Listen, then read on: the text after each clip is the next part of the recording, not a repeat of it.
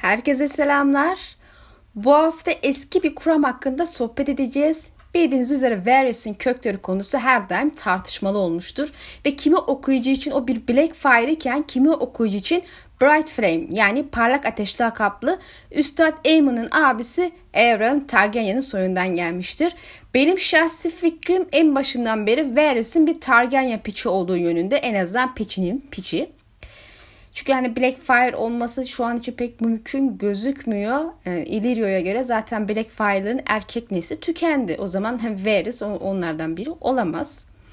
Elbette yazıyı bir Reddit kullanıcısının kendi kuramından ve Euron hakkında hazırladığı başka bir yazıyı çevirerek hazırladım. İngilizce aslında video altına gene bırakacağım bakmak isteyen olursa. Burada sadece Varys'in değil Illyrio ve Aegon'un kökleri hakkında da konuşacağız. İddiaları ve argümanları sıralayacağım ve yorumlayacağız. Genel iddiaya başla yazayım. Yazıyı hazırlayana göre bu üç kişi köken olarak Targaryen Blackfire'a uzanıyor. Varys e, Bright Flame'in soyundan, Illyrio Blackfire soyundan ve genç Griff Aegon ise iki soyun birleşiminden oluşmuş. Nasıl? E, Illyrio Varys'in kız kardeşi Sera ile evlenerek Aegon'u doğurmuş. Fikir bence hoş elbette ama yani Illyrio'nun Blackfire olduğuna dair bir e, güçlü kuram falan yani güçlü bir argüman yok. Hani tam böyle biraz sarı yakışıklı bir tipmiş gençken hani hala da sarı falan ama hatta e, değersiz Aegon'a benzeyen bir yönü de var e, yani şiş kolu yani gençken güzel olması yaşlanınca çirkinleşip böyle şey, işte azgın birine dönüşmesi falan filan ama o kadar yani çok başka bir şey yok. Elbette ki her zamanki gibi kendi yorumlarım veya işte gerekirse eklemelerimle de katkı sağlayacağım ve açıkçası kuramın uçuk bulduğum kısımlarını eklemeyi düşünmüyorum. Onu da söylemiş olayım. Şimdi başlayalım. Martyr'in yaverlerinden olarak yaverleri olarak tabir ettiğimiz e, Elio ve Linda'nın e, geçmiş yıllarda Euron hakkında bir açıklaması var. Daha doğrusu doğrudan Elio ve öyle bir açıklama yapmış. Önce bunu anlatalım. Bildiklerimiz hakkında söyleyeceğim bir şey var ve sanırım yeterince belirsiz olabilirim ve gerçekten görmedim. Bence insanlar Aeron Bright Flame ve onun hakkında buz ve ateş dünyasında öğrendiklerimizin ayrıntılarını ve bunun olaylara nasıl uyduğunu yeterince düşünmediler. George'un gerçekten sahip olmadığı bazı şeyler var. Gördüğüm kadarıyla insanların birleştiremediği bazı noktalar var. Bu yüzden sizi bununla baş başa bırakacağım. Bu açıklamadan hiçbir şey değilse bile Euron karakterine dikkat etmemiz gerektiğini çıkarmamız gerekir. Zira görünüşe göre ana seri üzerinde fark edilmemiş bir etkisi var olanın. En azından Bright Flame kuramı ortaya atına kadar. Martin'in yazım tarzını biliyorsunuz ama şöyle kısaca tekrar hatırlatmaktan zarar gelmez. Martin bir bahçıvan yazardır. Onun tabirlerinizden bahçıvan. Bahçıvan yazarlığın en önemli özelliği hikaye yazma sürecinde keşfetmeleridir. Elbette ki bu demek değildir ki akıllarında hiçbir tertip, düşünce olmadan yazmaya başlarlar. Yani benim tabirim ile bahçıvanlar da hikayelerine en azından genel bir iskelet inşa ederek başlar. İskeletin ana damarlarını eklerler ama etek kemiğe büründürme ve kılcal damarlarla ana damarları birbirine bağlama işini yazma süreci sırasında yaparlar. Yani ilk başladıklarında görünüş olarak nasıl bir vücuda sahip olacağı %100 tam anlamıyla akıllarında şekillenmesi hikayenin sadece genel hatlara sahiptirler. Zaten Martin'in geçmiş açıklarına baktığımızda aynen bu şekilde olduğunu görüyoruz. Bu süreç içerisinde beğenmezler ise elbette bazı noktaları siler ve tekrar tekrar yazıp şekillendirme işlemine devam ederler. Yani bir nevi heykeltıraş gibi denebilir aslında şekillendirme işlemine de. Bu da doğal olarak bazı aksaklıklara sebep olabiliyor. Asoyaf gibi bir seride şüphesiz aksaklıklar göze çarpacak şekilde gerçekleşebilir. Çünkü geniş bir hikaye ve ana seri dışında yan kitaplara sahip. Bu bir bakıma üstüne de sebep olabilir tabi. Ana kitapların geçmişini eklemeyi o an düşünemediğiniz Sonradan aklınıza gelen şeyleri yan kitaplara yazarak da bir altyapı kurabilirsiniz. Martin de bunu yapıyor zaten. Euron hikayesini Buz ve Ateş'in dünyasına eklemesi ya da işte yüksek ihtimal üçün çocuğu sıfatıyla hayatında üçlü döngülere sahip olan Daenerys'in isminin üçüncüsü olması için Ateş ve Kan kitabına küçük yaşta ölen bir Daenerys eklemesi gibi. Deneme meselesi için Elio Martin'den şunları aktarmıştı zaten. Çünkü George başka bir Daenerys tanıtarak bir tür paralellik yaratmak istediğini fark etti ve simetriyi seviyorum, yolu seviyorum. Belki Daenerys'in hikayesini yansıtıyor olarak okuyabilirsiniz belki dedi. Keşke doğru olsaydı demek istediğim Daenerys hayranlarının ona ne olacak konusunda gerçekten endişelenmesi gerektiğini düşünüyorum. Gerçi sanırım Game of Thrones işlerin nerede bitebileceğini ortaya çıkarmış olabilir. Yolculuk yine de çok farklı olacak. Şart, sanırım şartları biliyorsunuz işler çok farklı olacak. Yani önemli olan bir yolculuk var ama her durumda yani evet bence George döngüleri ve işleri biraz kullanıyor. Paralel olaylar kurmayı sever, paralel karakterleri sever, olayları paralelleştirmeyi sever ve geçmişte şimdiyi de paralelleştirmeyi sever. Sonuç olarak Martin işleri daha iyi ayarlamak için hikayede büyük ve küçük değişiklikler yapıyor. Hikayede daha sonra yapılacak bir eklemenin büyük ölçüde önemli olmayacağını söyleyemeyiz. Aaron da bu açıdan yaklaşmak sağlıklı olabilir. Peki Aaron hakkında ne biliyoruz? John ve Jamie'den onun hakkında alıntılar yapalım ana seriden. Canavar Aaron. John bu ismi biliyordu. Kendisinin ejderha olduğunu düşünen prens. Yaşlı dadının en ürkütücü hikayelerinden biriydi. Küçük kardeşi Bran onu çok sevmişti. Kendisine Aaron Brightflame adını vermesine rağmen kendisi bir gece arkadaşlarına onu bir ejderhaya dönüştüreceğini söyledikten sonra bir kavanoz çılgın ateş içti. Ama tanrılar nazikti ve bu onu bir cesete dönüştürdü. Ondan önceki Aaron Brightflame gibi Aerys'te ateşin onu dönüştüreceğini düşündü. Yeniden dirileceğini, bir ejderha olarak yeniden doğacağını ve tüm düşmanlarını küle çevireceğini. Bunlar dediğim gibi ana kitaptan alıntıydı. Şimdi de dünya kitabından alıntılara bakacağız. İkinci Blackfire isyanı bir fiyasko oldu ama durum her zaman böyle değildi. Fetih'ten sonra 219'da Hagen Blackfire ve Acı Çelik 3. Blackfire isyanını başlattı. O zaman yapılan işlerden hem iyi hem de kötü olanı biliyoruz. Maker'ın liderliği, Aaron Parlak Ateş'in eylemleri, Maker'ın en küçük oğlunun cesareti ve Blood Raven ile Acı Çelik arasındaki ikinci düello. Tat talibi olan Hagen, Blackfire savaşın ardından öldü. Kılıcını bıraktıktan sonra haince katledildi. Ancak Sir Aegon Rivers, Acı Çelik canlı olarak alındı ve zincirlerle Kızıl Kale'ye geri döndü. Pek çok kişi Prens Aeron ve Blood Raven'ın ısrar ettiği gibi o anda ve orada kılıçtan geçirilmiş olsaydı bunun Blackfire hırslarına erkenden bir son, ver, anlam, son vermek anlamına gelebileceği konusunda ısrar ediyor. Maker'ın saltanatın başlıca sorunu varisleriydi. Birkaç oğul ve kızı vardı ancak onların yönetmeye uygunluklarından şüphe etmek için nedenleri olanlar da vardı. En büyük Prens Daeron sarhoş olarak biliniyordu ve Dragonstone'u çok kasvetli bir mesken bulduğu için Yaz Kalesi Prensi olarak adlandırılmayı tercih etti. Ondan sonra Parlak Alev veya Parlak Ateş olarak bilinen Prens Aeron vardı. Çok güçlü bir şövalye ama acımasız ve kaprisli ve kara sanatlarla acemi olarak ilgileniyordu. Bu prenslerin ikisi de babalarından önce öldü. Ancak ikisinin de sorunu vardı. Prens Daeron'un fetihten sonra 222'de Veil adında bir kızı oldu. Ancak kız ne yazık ki basit biri çıktı. Euron Parlak Ateş'in oğlu Fetih'ten sonra 232'de doğdu ve babası tarafından uğursuz Maegor adı verildi. Ancak Parlak Prens aynı yıl kendisini bir ejderhaya dönüştürülmesine izin vereceği inancıyla bir fincan çılgın ateş için içtiğinde öldü. Fetih'ten sonra 233'te irili ufaklı yüzlerce Lord kralın şehrinde toplandı. Maker'ın iki büyük oğlu vefat ettiğinden dört olası talip vardı. Büyük konsey Prens Daeron'un tatlı ama saf kızı Vela'yı hemen eledi. Euron Parlak Alev'in oğlu Maegor adında, adına sadece birkaç kişi konuşmuştu. Bir bebek kral uzun çekişmeli bir narpik süreci anlamına gelirdi ve ayrıca çocuğun babasının gaddarlığını ve deliliğini miras almış olabileceğine dair korkular vardı. Maegor'un üçüncü oğlu Aemon gençliğinde Hisar'a gönderilen yeminli ve zincirli bir üstad olarak ortaya çıkan kitap kurdu bir çocuktu. Kralın oğullarının en küçüğü.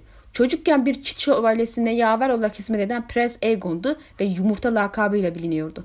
Bir saray şahidinin Daeron bir şaka ve Aeron bir korku ama Aegon'un yarıdan fazlası bir köylü dediği duyuldu.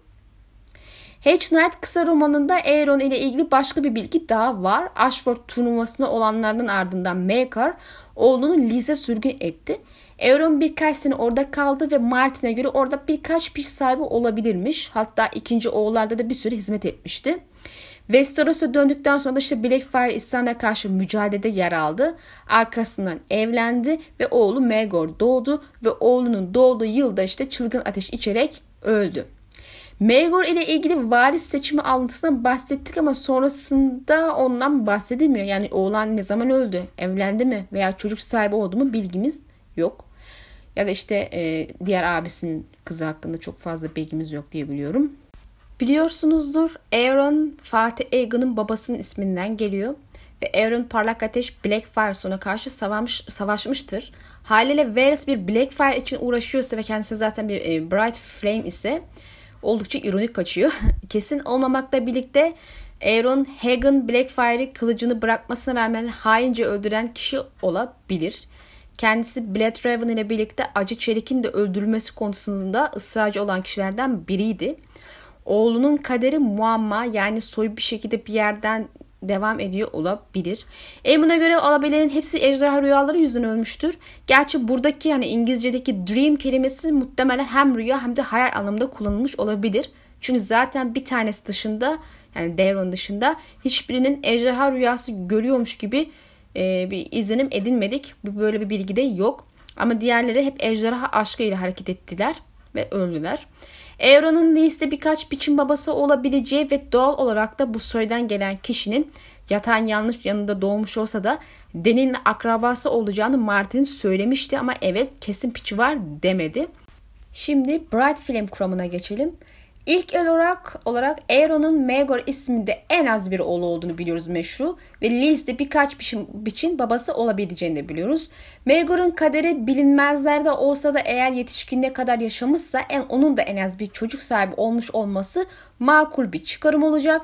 Liz'de kaldığı süre boyunca en az bir çocuk sahibi olmuşsa da Buradan da bir soy devamı nispeten devam edebilir. Neticede bu çocuk da bir şekilde çoğalacaktır. Yazının sahibine göre Varys Maegor'un soyundan geliyor. Hatta Illyrio ile evlenen Serra da Varys'in kız kardeşi. Ben böyle düşünmüyorum gerçi. Zira bu çıkarımı yapabilmemiz için elimizde hiçbir şey kanımca yok. Yani yine de bir olasılık olarak değerlendirmekte tabii ki de sakınca yok.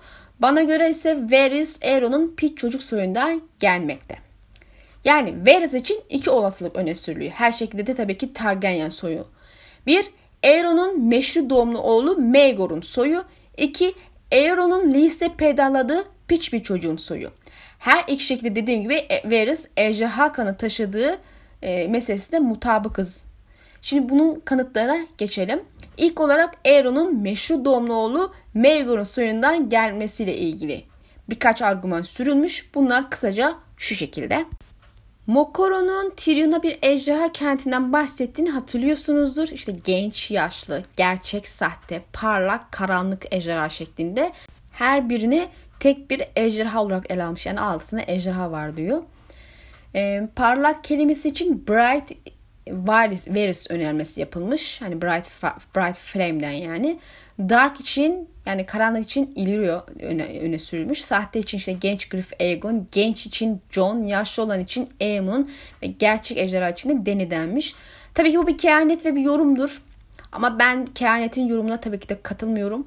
Her şeyden evvel yaşlı olarak öne sürülen Aemon öldü ve onun geleceği anlatan bir kehanetin parçası olması bir mantığı yoktur. Zaten bu kehaneti yorumlayanlar yani sırf kehanet içinde genel anlamda kehanette yorumlayanların anlamıyorum neden sık sık böyle geçmişte yaşamış ya da geçmişte olmuş e, insanları bu kehanetleri içine katıp duruyorlar. Mantığı yok.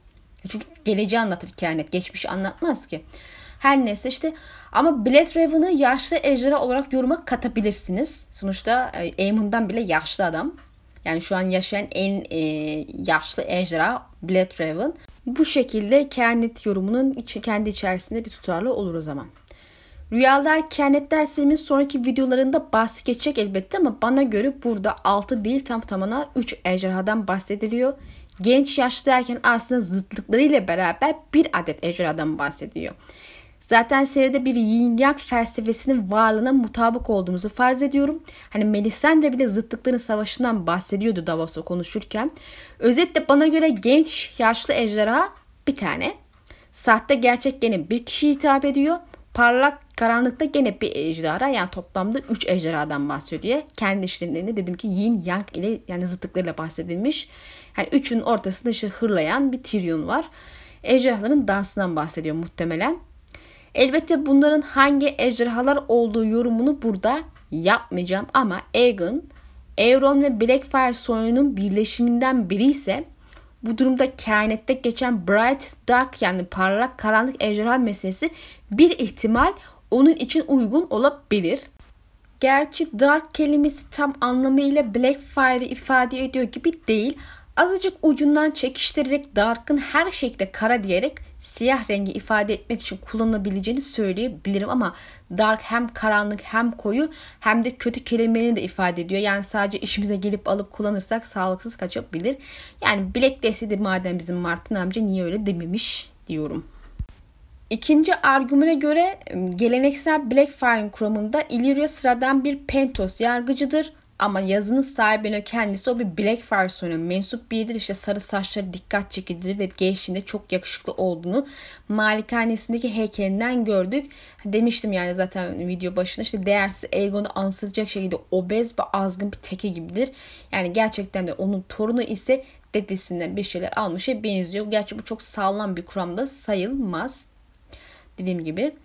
Üçüncü argüman ise işte Martin'in paralellik kurmuş olabileceği yönünde Dank ve Ek kitaplarında e, Ruhanna Weber isimli Kızıl Dul, e, bir kadın var bu isimde. Arması işte ağ örmüş bir örümcektir. Hani 5. evliliğinde Blackfire'ın eski destekçilerinden biriyle yapar ki daha evvelinden bu adam e, bu kızı istemiş evlenmeyi. Hatta bu savaş sırasında kocasını falan kaybedince işte kadın e, adama hınç falan duyuyor. İkisini uzlaştıran da Dank oluyor ve evleniyor bunlar. Yani e, buradan bir gönderme olmuş olabileceğini düşünerek Örümcek lakaplı Varys'in Targaryen soyunun eski düşman oldukları karşı taraflar tarafta savaştığı Blackfyre soyuyla bir şekilde birleşmiş olabileceği fikrini öneriyor. Olabilir tarihten gönderme yapma fikri hep hoştur. Ben severim. Yine de tabii ki çok emin değilim. Hani tek başına sadece olası olarak düşünmenin ötesine geçemiyoruz bence. Yani şu ana kadar sunulan argümanlar güçlü olmanın çok ötesinde sadece üçüncü derece kanıt niteliği taşıyan şeyler. Yani tek başlarında e, sağlam hiçbir şey yok. Hani birinci ve ikinci derece deliller olsaydı bunlar e, onu destekleyen nitelikte olabilirdi. Ee, birkaç argüman daha var ama onlara argüman demek pek mümkün gelmiyor bana çünkü aşırı derecede zorlamaydı. Yani ne alaka, nereden bağladım buraya dediğim şeylerdi. Bu sebeple ekleme gereği duymuyorum. Gereksiz videoyu uzatırım. Sizin de kafanızı şişiririm. Şu ana kadarki dedim ki argümanlarda Varys'ın Aeron'un Megos yönünden geldiğine dair pek bir şey önermiyor e, en azından bir Targaryen piçi olabileceği önerisi ortaya çıkıyor. Dediğim gibi Maegor'a bağlayamıyorsun bu argümanlarla bile.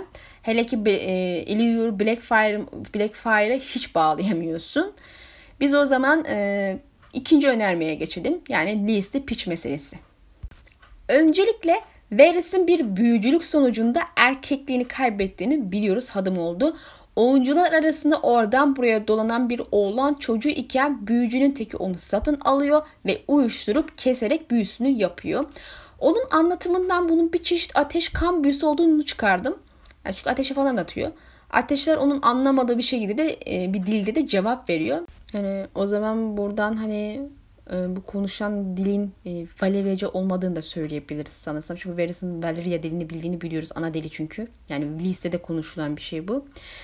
Olan şartlarda ejderhaların olmadığı bir dönem ateş kan büyüsü yapmak pek olası görülmese de Varys'in sahip olduğu kanın bu büyüdeki kilit nokta olduğunu söylemek mümkün olabilir. Belki bir ihtimal yani kesin değil. Şimdi bir büyücünün kan büyüsü için bir kurbana ihtiyacı var. Liz kölelerin olduğu bir yer ve şüphesiz ki diğer e, her yerde olduğu gibi sokakta kimsesiz tek başına yaşayan bir çocuk bulmak mümkündür. Gerçi e, Liz'de bulmamıştı şeyi e, verisi başka bir yerde bulmuştu. Yani gitti her yerde mi bulmak mümkündür. Haliyle bu adam ne diye verisi özellikle seçip üstüne bir de para vererek masrafa giriyor. Yani sokakta rastgele bir çocuk seçip kullanmak her açıdan daha az zahmetli görünüyor. Hatta daha ucuz. Bu durumda mesele verisin özel olarak seçilmesi olabilir ve bir kişi özel olarak seçiliyor ise büyüde bu durumda onun kanı da özeldir. Zira ateş ve kan büyüleri yapılırken en değerli kanın kral kanı olduğunu biliriz. Neden? Çünkü kral kanında güç vardır.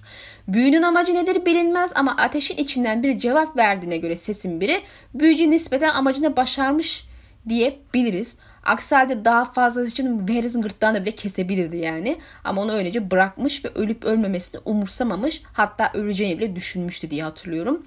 Varys zaten bu olaydan sonra büyücülerden ve büyüden nefret eder hale geliyor. Haklı olarak tabii ki.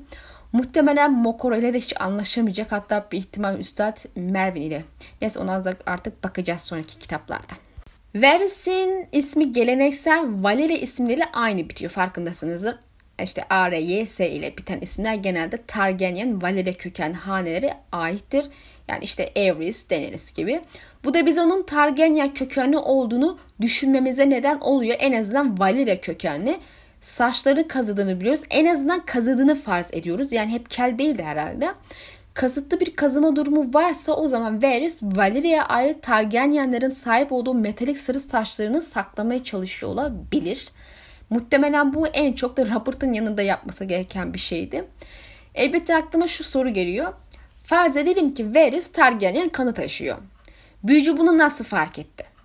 Yani bildiğimiz kadarıyla Varys'in gözleri dikkat çeken bir renge sahip değil. Yani Valyria rengine sahip değil. Öyle işte mor falan. E, Varys'in saçlarının sarı olduğunda kabul edelim. E, bunlar aslında tek başlarına yeterli sayılmaz. Çünkü Liz gibi bir yerden geliyorsanız e, orada bu şekilde bir sürü insan var. Eski kanın güçlü aklı yerlerden biriyiz. Bu durumda senaryo yazmamız lazım.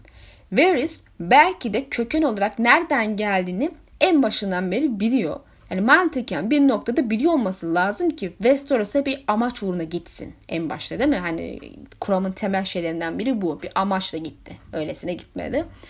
Aileler genelde soyları ile övünmekten hoşlanırlar. Hani Bravos'taki siyah incinin köken olarak Targaryenlara gittiği bile bilinip konuşulurken Varys'in annesi veya babasının soyu hakkında onu bilgilendirmemesi düşünülemez ki Varys ismine vermişler zaten. Hane uygun bir isim. E, Lise Valeria kanı güçlü akıyor ama aldıkları isimler Valeria'ya özgü değil. Yani bu yüzden Varys dikkat çekici bir seçim. E, bu durumda küçük Varys'in sağda solda soyu hakkında böbürlenmiş olması gayet mümkün. Özellikle piç kökenliysen e, bu ekstradan bir önem sahip. Biliyorsunuz sebebini. Yani insan da zaten bunu yapıyor işte kökeni ne olursa olsun. E ben plan bile bunun hakkında böbürlenmeyi seviyordu bir parça damla kanım var diye ejderhalardan. Quentin bile bir damlacık ejderha kanı var diye havalara giriyordu. Ejder yağ süreceğim diye. Varys neden yapmasın? E büyücü de zaten kan büyüsü için adam arıyor. Baktı ki soyu krallara uzan bir bebe var. E ben bunun kanını kullanayım demiştir. Eğer haklıysam ateş kan büyüsü yapmış ise bu durumda ejderha kanı taşıdığı için ateş büyüsü bir nebze daha iyi olsa işe yaramış olabilir. Unutmayın ki Deni'nin ejderhaları doğmadan evvel e, Deni kendi oğlunu yani ejderha kanı taşıyan bebeğini istemese bile kurban etmişti. Yani ilk kehanetler videomu hatırlıyorsunuz bu ejderhaların doğumu ile ilgili yaptığım yorumu. Tekrar etmeyeceğim tabii ki burada. Kral 5. Aegon'un ejderhaları uyandırmak için güvendiği şey belki de kendi ejderha kanıydı. Ki bu konuda zaten kuramlar var. Ve Samur Hahol felaketi oldu gerçekleşti malum. Yani bu kral kanı özel ve büyü için kullanışlı gözüküyor. Liz'in Aeron'un birkaç sene sürgünde kaldığı şehir olduğunu unutmamak lazım. Elbette Varys de burada doğup büyüyünce ister istemez onun Aeron'un piç, piç çocuğunun soyundan geldiğini düşünmek için iyi bir sebebimiz çıkar, çıkarım için iyi bir sebebimiz oluyor. E diğer yandan Varys'in ejderha kanı taşıdığı ile ilgili bir argüman da Kızıl Kale'nin tüm o gizli saklı tünel ve yollarının sadece Targaryenler tarafından bilineceği yönündeki bilgi. Evet Zaman içinde bazı yollar bulunmuş ve kullanılmıştı ama tümünü bilmekten acizlerdi. Ama bakıyoruz ki Varys kendi inşa etmiş gibi bütün yolları en ince ayrıntıya kadar iyi biliyor. Bu da Westeros'a geldiğinde kendi kimliğini bir şekilde Aerys'e ifşa edip kanıtladığını gösteriyor. Aerys'in ona tüm bu gizli yolları öğrettiğini gösterir haliyle bu da. Aksi halde haritalara bakarak öğrenebileceğiniz ya deneme yanılma ile keşfedebileceğiniz yerler değil buralar. Kaybolur ve bir daha da yolunuzu bulamazsınız. Orada ölür gidersiniz.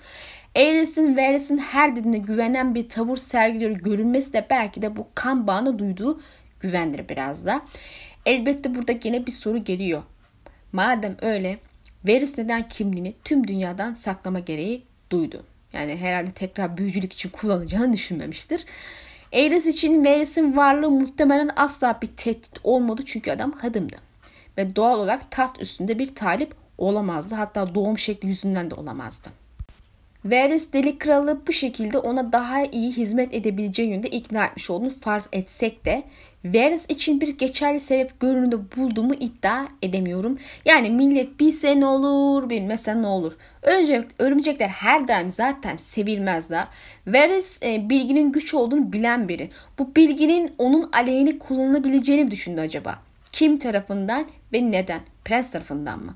Ama kimliği prens için yani kimliği bir prens için de tehdit değil. Yani Rhaegar bilse ne olur bilmese ne olur. Yani Varys'in gizli emelleri için dese kimliği bilinsin bilinmesin emellerini hayata geçirme meselesinde bir engelmiş gibi gözükmüyor. Hani desek ki isyan çıkacak, Aerys kesin kaybedecek, Varys paçayı kurtarmak ve Kızılkale'de kalıp asıl amacını yerine getirmek için kimliğini gizlemeyi tercih etti. Bunu diyelim. İyi de bunu bilmesine imkanı ne var mı? Bence yok. Yani tamam kurduğu bir bilgi ağ düzen sistem falan var. Güzel. Tam isteyen hakkında bilgiler edinmiş de olabilir. Fısıltılar zaten geliyor. Ama savaşın sonucu ve sonrasını bilme şansı yok ki. Hayli bu da olamaz herhalde. Maalesef bu kimliği gizleme meselesinde hikaye içinde bir gerekçelendirme yapamıyorum. Hani sizin bildiğiniz duyduğunuz bir kuram, bir fikir, düşünce varsa veya aklınıza gelen bir şey varsa lütfen yorumlarda belirtin. Hikaye dışında verebileceğim tek gerekçe Martin'in gizem katıp okuyucuyu şaşırtmak amaçlı bir seçimi diyebilirim ancak. Yani Bright Flame meselesini bir sonuca bağlar isek bence Varys'in Aeron'un varlığından emin olmadığımız pit çocuğunun soyundan olması muhtemeldir. Şimdi geleneksel Blackfire kuramına geçelim. Kurama göre Genç Griff aslında Rhaegar'ın oğlu değil, Blackfire sorunundan bir taklitçidir. Daha belirgin olursak Illyrian'ın da belirttiği gibi Blackfire'ın tüm erkek soyu tükendi. E bu da ister istemez o zaman kadın soyundan hala hayatta olanlar olabilir fikrini doğurdu ve Serra tüm e, tüm tam olarak bu soyun sonuncusu ve Young Griff yani genç Griff e, Serra ve Illyrio'nun oğlu oluyor. E, kuramın bazı savunucular için Varys Blackfire soyundandır. Haliyle Sera gene burada onun kız kardeşi konumda demiştim zaten. E, Sera'nın da Varys gibi Liz Shen'den gelmesi tabii ki de dikkat çekici bir ayrıntıdır. E, bu evlilik neticede Varys ve Illyrio için ortak amaç doğurmuş oldu.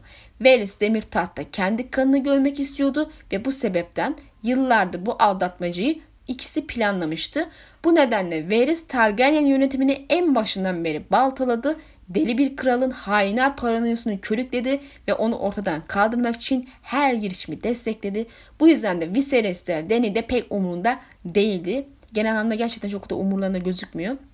Bu nedenle sürgüne gönderilen Targaryenlere çok az destek verirken onlardan kurtulmak ve oğulların önünü açmak için tertipler yaptılar. Genel kuramın şeysi fikri bu. Şimdi eğer Varys'in amacı gerçekten de demir tahttaki Targaryen hakimiyetini bitirmek ise Pentos'tan kalkıp Westeros'a gitmesi elbette ki anlamlı. Ama Targaryen soyundan geliyorsa kendi soyu ile bir araya gelmeyi istemesi gene anlamlı. Blackfire kuramına genel hatlara da genel hatlar olarak katılsam da Varys'in en başından beri bu amaçla Westeros'a geldiğine dair şüphelerim var. En azından şimdilik e, bunu savunacağım kadar elimde bir bilgi, çıkarım, bir temel göremiyorum. Öncelikle Varys'in Westeros'a gidişi, isyanın çıkışı ve bitişi gibi noktaları da hesaba katarsak Aegon'un daha doğmadığını tahmin edebiliyoruz. Çünkü Tyrion'a göre Aegon'un yaşı olması gerekenden birkaç yaş daha küçük görünüyor. Yani e, muhtemelen onun yaşı John'dan bir ya da iki yaş küçük. Yani Gendry yaşlarında bir çocuk olması mümkündür. Bu onun yaşını 15 ile 16 yaş arası yapıyor. Aegon ise en az 18 yaşında olmalıydı. Yani yetişkinliğe geçeli 2 sene geçmiş olmalıydı. Ama ergen bir görünüşü var. Tavrı da bize biraz bunu e, hissettiriyor zaten. Illyrio ve Serra ne zaman tanıştı da evlendi çok bilmesek de kadının çocuk doğduktan sonraki yıllarda öldüğünü farz edebiliriz. Çünkü hastalık yüzünden ölmüştü. Hani kaba bir hesap e, hesap ile sağlamasını yapalım olayın. Tyrion, Illyrio'nun evindeki sandıkta çocuk kıyafetleri buldu. E, muhtemelen Aegon aitler. Tyrion'un boyu hiç söylenmedi ama Martin Peter'ın ondan daha uzun olduğunu söyledi. Yani işte Tyrion oynayan oyuncunun. Kendisi de zaten 1.35 falandı. Yani Tyrion'un en fazla kabaca 115 e, santimi geçmediğini düşünebiliriz. Bu da hani 4 yaşındaki bir çocuk boyu. E, giydiği pantolon yanlış hatırlamıyorsam biraz daha uzundu onun için.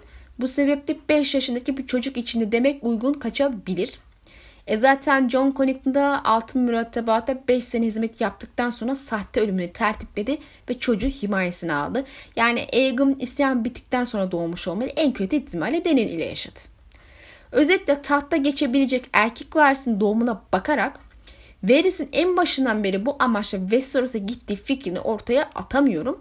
E zaten Varys'in Blackfire olduğuna dair pek de elimizde güçlü delil yok. Çıkarım yapabileceğimiz bir bilgi de yok. E Targaryen soyundan gelmesinin daha muhtemel olduğu zaten aşikar. E kardeşi olduğu iddia edilen Sera'nın isminin Valeria ismi olmadığını da unutmamak lazım. Yani oğula özellikle isim verip neden kız evlada vermesi ve Varys e, e, bunca yıl kız kardeşini genel evde mi çalıştırmış yani? İzin mi vermiş? Bu da var. Bu durumda bana göre Serra hayatta kalan son Blackfire olarak Illyrio ile tanıştı. Evvelinde de belli ki onu himaye edecek bir aileden yoksun olduğu için hayatı genel evde bir köle olarak başlamıştı. Illyrio ilk başta soyu hakkında bilgi sahibi görülmüyor köle olarak almış kullanmış adama sonra aşık olup onu azat ederek evlenmiş. Bugün bile bu se- seçim yüzünden Pentos Sarayı'nın kapısı ona kapatılmış ama bu duruma hiç üzülüyor gözükmüyor. Yani kadına deli gibi aşık adam belli ellerini kesip saklamış manyak herif. Turşusunu kurmak deyimini birebir uygulamış yani. Netice olarak kadın bir oğul doğurur. Çocuk büyürken hastalık gelir anneyi bulur ve ölür. Tergen'in hakimiyeti sona erdi ve tahta yeni bir hanedan geçtiği için de Varys ve Illyrio kökün olarak Targaryenlere uzanan Blackfire kanı taşıyan Aegon'u tahta geçirmek için tertip yapmaya başlarlar. John Erin'i bu amaçla özür dilerim John Connington'ı bu amaçla kandırırlar ve Rhaegar'ın oğlu diye kakalarlar adama. İleri açısından bakarsak onun harekete geçiren güdüsü belli. Çok sevdiği karısının oğlunu tahta görmeyi arzuluyor. Sonuçta kendi oğlu. Adamın aç gözü olduğu tabii ki barizce ortada. Yani, ama yine de temel o sebep oğlunun geleceği. Elbette bu fikir ona aklına nereden geldi? Bunun için bir kanıtım yok. Ama tahminen Varys'in gazir olabilir. Varys açısından bakarsak olaya Targaryen piçi olarak hanesinin yanında bir yer buldu ama isyan ile hanesi yok edildi. Varys gibi yabancı kökenli görünen birinin böyle bir değişimden sonra diyar terk edip evine dönmesi beklenirdi aslında. Hani e, Targaryen döneminde Essos'tan getirilen yabancı lordlar genelde ya gönderilmişti ya da kendileri zaten dönmeyi tercih etmişti falan filan sebeplerle. E, Varys geri dönmediğine göre bunu iki şekilde yorumlamak mümkün olabilir. İlki çoğu kişinin söylediği gibi Varys'in amacını ta en başta bir Blackfire tahta geçirmeyi arzulaması. Ama bunun için Aegon doğana kadar Sera dışında adayımız yok. E onu da kimse tahta kabul etmez gerçekçi olursak eğer. Acaba gerçek kadınlar desteklenmiyor. E, Deni'nin 3 ejderhası olmasaydı onu da destekleyen olmazdı. E, Varys ile Illyrio asla onu planlarına bu şekilde dahil etmezlerdi. E, siz de biliyorsunuz zaten bunu. Zira Illyrio'nun anlattıklarından çıkardığım kadarıyla kızın varlığına çok önem vermiyorlardı yani Daenerys'e. E, Viserys de zaten aynı babasının oğluydu. İkinci olası amaç ise Varys'in hanesinin yok edilişi üstüne intikam alma arzusuna girmiş olması ama Dany ve Viserys açıklamamı düşünürsek Varys'in alternatif bir tat adayı son ana kadar yoktu bence. E, belki ilk olarak bir şekilde Robert'ın canına o tıkamayı düşünmüştür. Yani Viserys yine de olası bir aday olarak aklının bir köşesinde olabilir. Çünkü küçükken babasına daha izler taşıyor görünse de belli bir yaştan ve belli bir süreçten sonra Josut'ta olan yine de tabii kesin planları muhtemelen Aegon'un doğumundan sonra yapmış olması daha olası. E, Viserys ve Dany öyle ya veya böyle babalarının çocukları olsa gerekli diye düşünmüşlerdir. Jaime de Viserys'i e, düşünürken bundan endişe edip tahtta Viserys'i çıkarma fikrinden vazgeçmişti. E, Jaime videomu hatırlıyorsunuz bu konuda anlatı yapmıştım. Aegon ise Varys için harika bir aday. En başta çok yakın arkadaş Illyrio'nun oğlu. E, daha sonrasında ise Targaryen köklerine sahip. Evet Blackfire ama neticede aynı kan ama uzak bir kan. Bu da delilik emaresinin Aegon'un damarlarında olmayacağını gösterir. En azından yüksek bir umuttur bu. Ve en önemlisi geleceğin kralını hakkıyla kendi elleriyle yetiştirebilirler. En azından umdukları buydu. Deli kral örneği ona gösterdi ki kötü bir kral halkın acı çekmesinin sebebidir. E zaten hani e, Viserys e, e, özür dilerim Varys de e, hani haktan gelen biri aslında yani onların içinde büyümüş biri. Doğal olarak hani aristokrat bir yönünden ziyade hani 5. Aegon gibi halkın arasından e, gelen bir insan zihniyeti var. Bu sebeple işte bey onu 5. Aegon gibi halkın arasına yetiştirmenin istediği gibi kralın doğmasını halkı önemseyen biri olarak şekilleneceği düşünmüş olabilir Veris. Ama oğlanı daha çok gemide kundakta sakladıkları için pek de umduğu kadar halkı anlayan kral kafasını yetiştiğini zannetmiyorum Aegon'un. Her neyse bu da zaten başka bir konu. Elbette buradan şu soruyu da sorabiliriz. Tamam Illyrio'nun oğlu olduğu için ve diğer sebepler için Aegon'u tahta geçirmek istiyor olabilir. Ama bu Aegon'un illaki Blackfire soyundan olması gerektiğini göstermez ki. Yani annesi Leasley işte yani baba da sarı anne de çocuk valiler görünümlü doğmuş olabilir. Gayet de makul bir soru olur şüphesiz. Yine de Blackfire çıkarımını yapmamız için sebeplerimiz var. İlk önce Blackfire hanesinin hikayelere dahil ediliş sürecini anlatalım.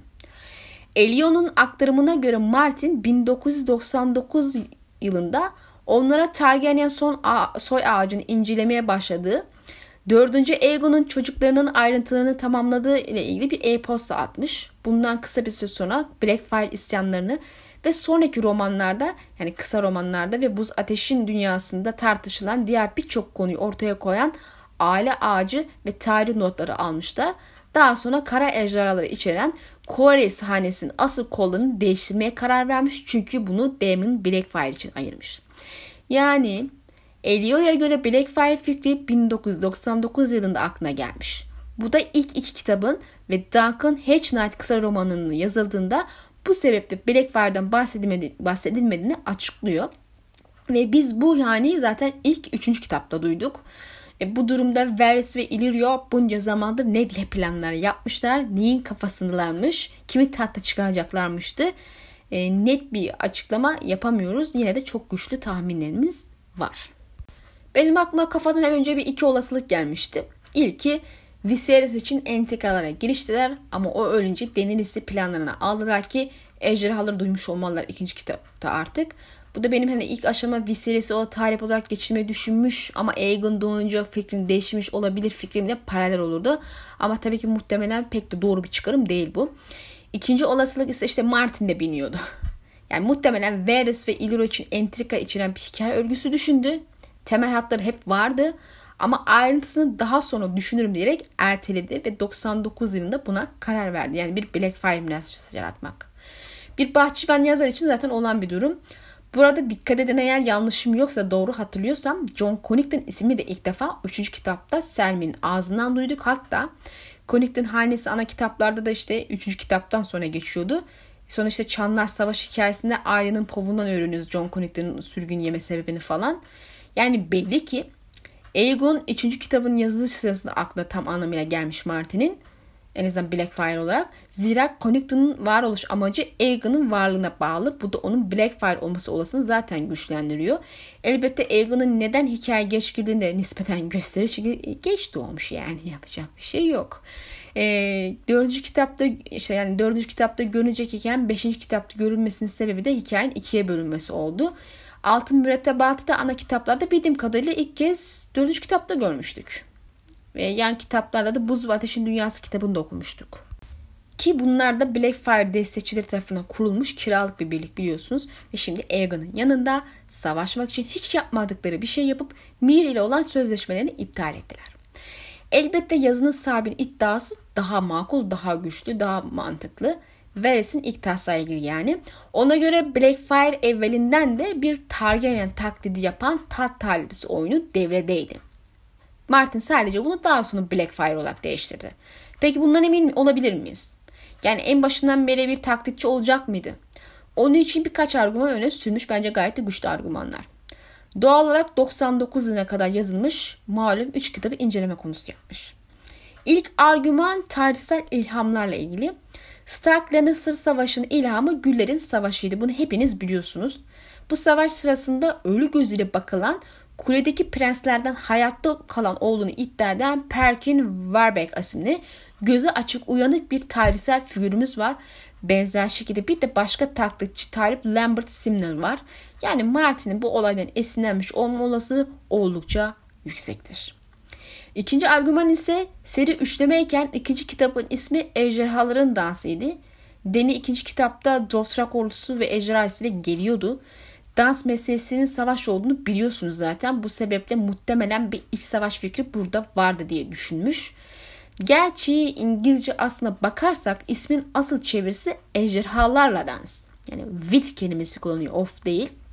Yani Targaryen iç savaşı olan ejderhanın dansı değil isim. Yani bir iç savaştan ziyade e, mevcut ejderhalarla birlikte böyle bir dans etme muhabbeti var. yani bir takım e, mücadele, oyunları girişme meselesi olması mümkün. E, beşinci kitabın ismi de zaten bu ve biz hiç iç savaş görmedik. Üç ejderha olduğundan emin olduğumuz üç karakterin başkaları, başkaları ile olan savaş entrikalarını gördük. Yani şöyle bakarsak. Stannis, Kuzeyliler ve Bolton savaş üçgenin arkasında dolaylı yoldan olaya dahil olan bir Jon Snow var. Bir etkisi var. Bir ejderha kendisi biliyoruz. E, Tyrion'un entrikaları ile Aegon'u Dorne'a götürüp savaş çıkarma amacı vardı ve oğlan yemi yuttu. Ama farklı şekilde hareketti ve fırtına topraklarında bir savaş mücadele oldu. Deni'nin Miren düğümüne özel yorum daha yapmam gerekmiyor zaten. Yani üç ejderha ve bu ejderhalarla bir savaş tat oyunu dansı gerçekleşmiş 5. kitapta. Bu sebeple isim bence daha çok buna hitap ediyor. Yine de daha önemli olan bir argümanımız var. Daha güçlü bir argüman.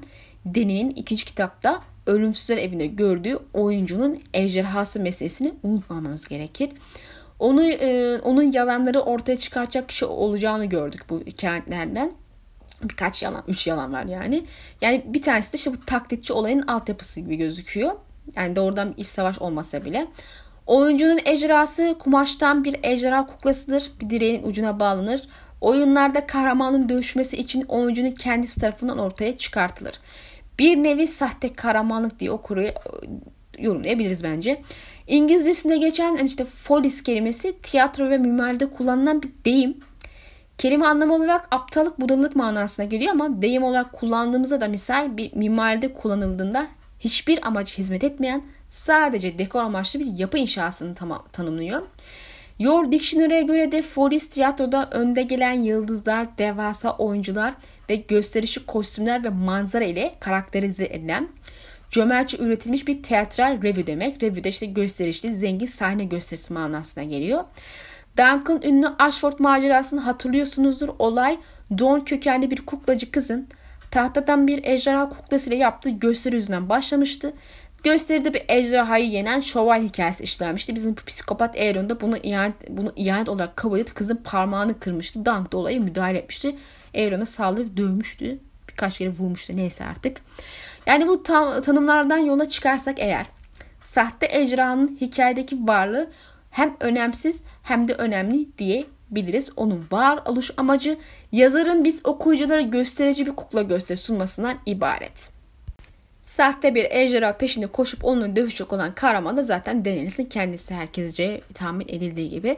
Kısacası buz ve ateşin savaşı yaklaşırken Daenerys boş boş savaşlarda kendini oyalayacak ve biz de dans gösterisi izler gibi okuyup eğleneceğiz. Bu sebeple ilk kitaplarda bir Blackfire olmasa bile Martin'in bir sahte Targaryen planı hep varmış görünüyor. Belki de Illyrio'nun çocuğu öylesine bir Liz'li idi. Yani Liz köle annesine çekmiş bir oğlan. E babası da zaten sarı olması bir, bu sebeple de olabilir. Önceki videolarımdan hatırlıyor iseniz karakterlerin geleceklerinde karşılaşacakları ya da gidecekleri veya üstlerinde etki sahibi olacakları şeylerin hatta şeylerin çevrelerinde sürekli olarak dolandığından bahsetmiştim. Yani bir sürü referansları olduğundan, göndermeler olduğundan işte Deni için Tiroş bunlardan biriydi. Liz meselesi de öyle gözüküyor. Varys zaten Liz'li. Illyria'nın karısı Liz'li ve çocuk onun ise zaten o da Liz'li. E Deni'yi ilk kitapta zehirlemeye çalışan tüccar da Liz'liydi. Liz'li simyacının zehir beceri zaten ünlüdür. Liz'in gözyaşları gibi. E Deni'ye düğün hediyesi olarak verilen kölelerden biri de Liz'liydi işte Dora'ya. Illyria satın alıp vermişti. Ya ve Paso kızı çevresinde bir listi var yani. Hani Varys'in doğduğu yeri düşünürsek Liz meselesinin öne çıkması zaten bu açıdan da mantıklı. Yani ilk kitaptan beri Liz'li insanların nasıl göründüklerini biliyoruz. Valeria'ya özgü görünüş şekillerinden öyle veya böyle ve Deni'nin çevresindeler. çevresindeler. Bu sebeple muhtemelen hani Liz kökenli bir bebeği Targaryen taklitçisi diye kastıracaklardı. Ama Martin 99 yılında bu çocuğu bir Blackfire'e çevirmiş gözüküyor. Varys ve Ilyrio'nun amacı belli. Oğlanı yetiştirip tahta çıkarmak. Bunun sebebi konusunda her okuyucunun farklı görüşü olabilir. Kimisi hırs için der, kimisi iyi niyet arayabilir. İlyrio'nun sebebinin çocuğu olmasından kaynaklı olduğunu biliyoruz zaten. Yani en azından öyle tahmin ediyoruz. Oğlun hak ettiğini düşündü tahtta oturmak ve bu şekilde Serra'yı da yad etmek. Ki işin ucunda sıfır hırs var. Denemez tabii ki de. E, Veris'in ben biraz daha farklı olduğunu düşünüyorum. Belki onu fazla iyi görme eğilimindeyim dizi etkisi yüzünden ama Veris'i oynayan oyuncunun açıklamasına göre Martin'ın zamanında bir e-posta göndermiş. Dizi bitmeden asla açıklayamayacağı bir e, içeriğe sahipmişti. E, sonuçta söylediği şey şuydu. İyi adamlardan biriymiş. Yani e-postanın içeriğini tamamen açıklamasa da eninde sonunda ben iyi bir insanım diyerek e, Varys karakterinin iyi adam olduğunu açıklıyor. Yani görünüşe göre Martin'e göre Varys iyi adamlardan. Aslında bu biraz da mantıklı görünüyor şu açıdan. Evet, Varys de serçe parmak gibi oldukça gizemli ve amaçları konusunda bulanık. En azından bizim için bulanık. Çok fazla öngöremiyoruz.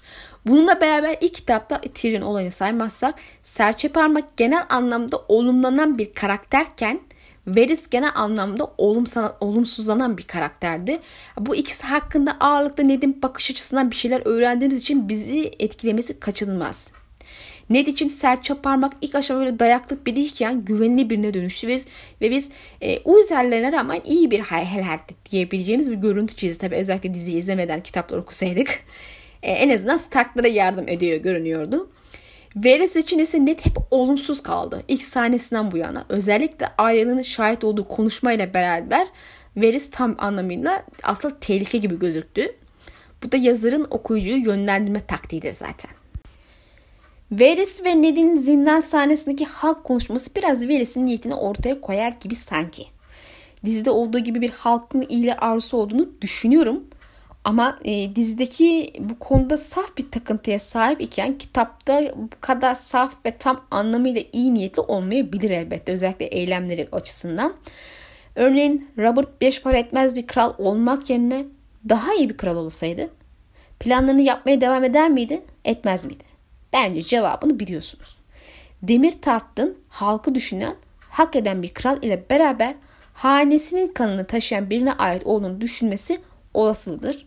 E, Veres'in Robert'ın pişlerini korumaya çalışması ve kendileri zarar, göre, zarar göreceğini düşünülen gece nöbetine göndermesi gibi ayrıntılara dikkatle değerdir. Hani iyi adam olması açısından. Sonuçta onlar masum çocuklardır ama diğer yandan da Daenerys'in zehirlenme meselesi var. Bu konuda ciddi miydi? Yani başarılı bir gelişim peşinde miydi?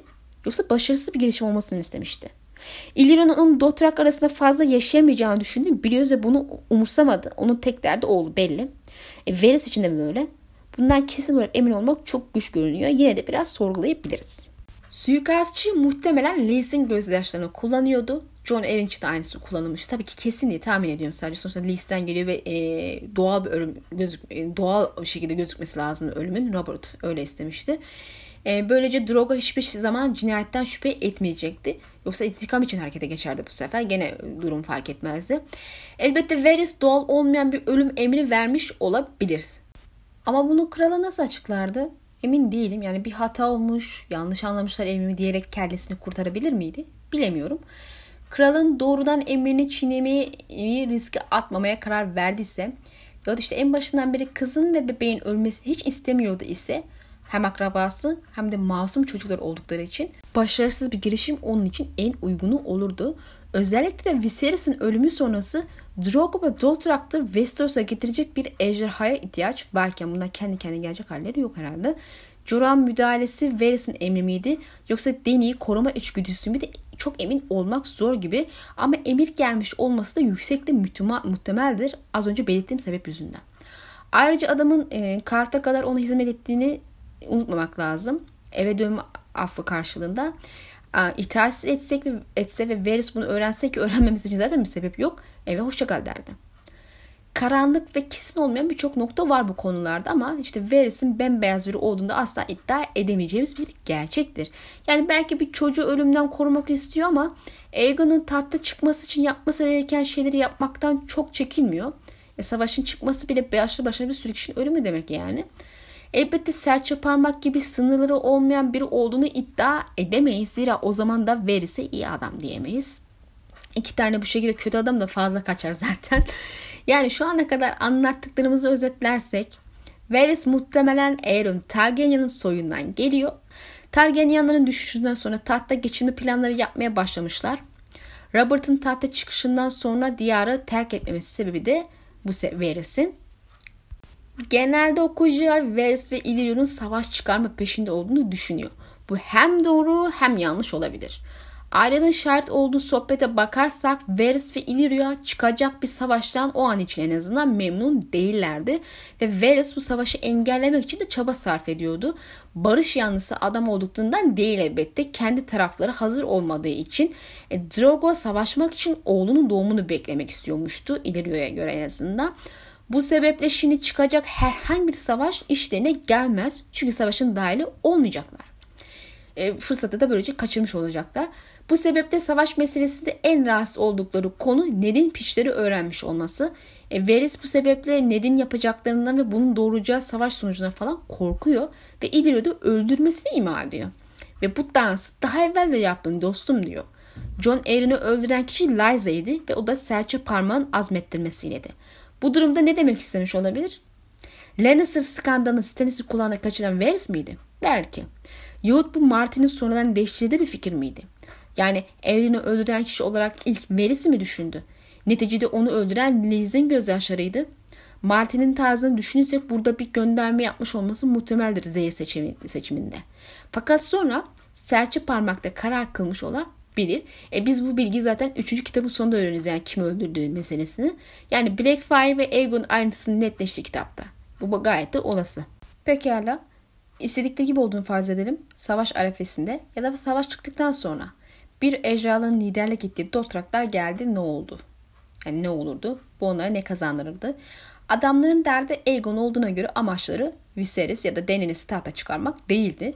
Savaş yüzünden kanamış bir diyar ve üstüne bir de eksiliyetin nefret ettiği, deli kralın çocuğunu liderlik ettiği yabanilerin istilası.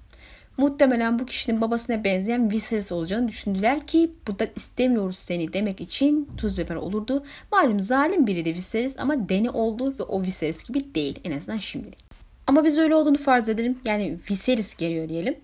Halk için, notlar için de oldukça bunaltıcı ve korkutucu bir ortam. Sonra da halk tarafından çok sevilen Prens Zegar'ın oğlu ortaya çıkıyor.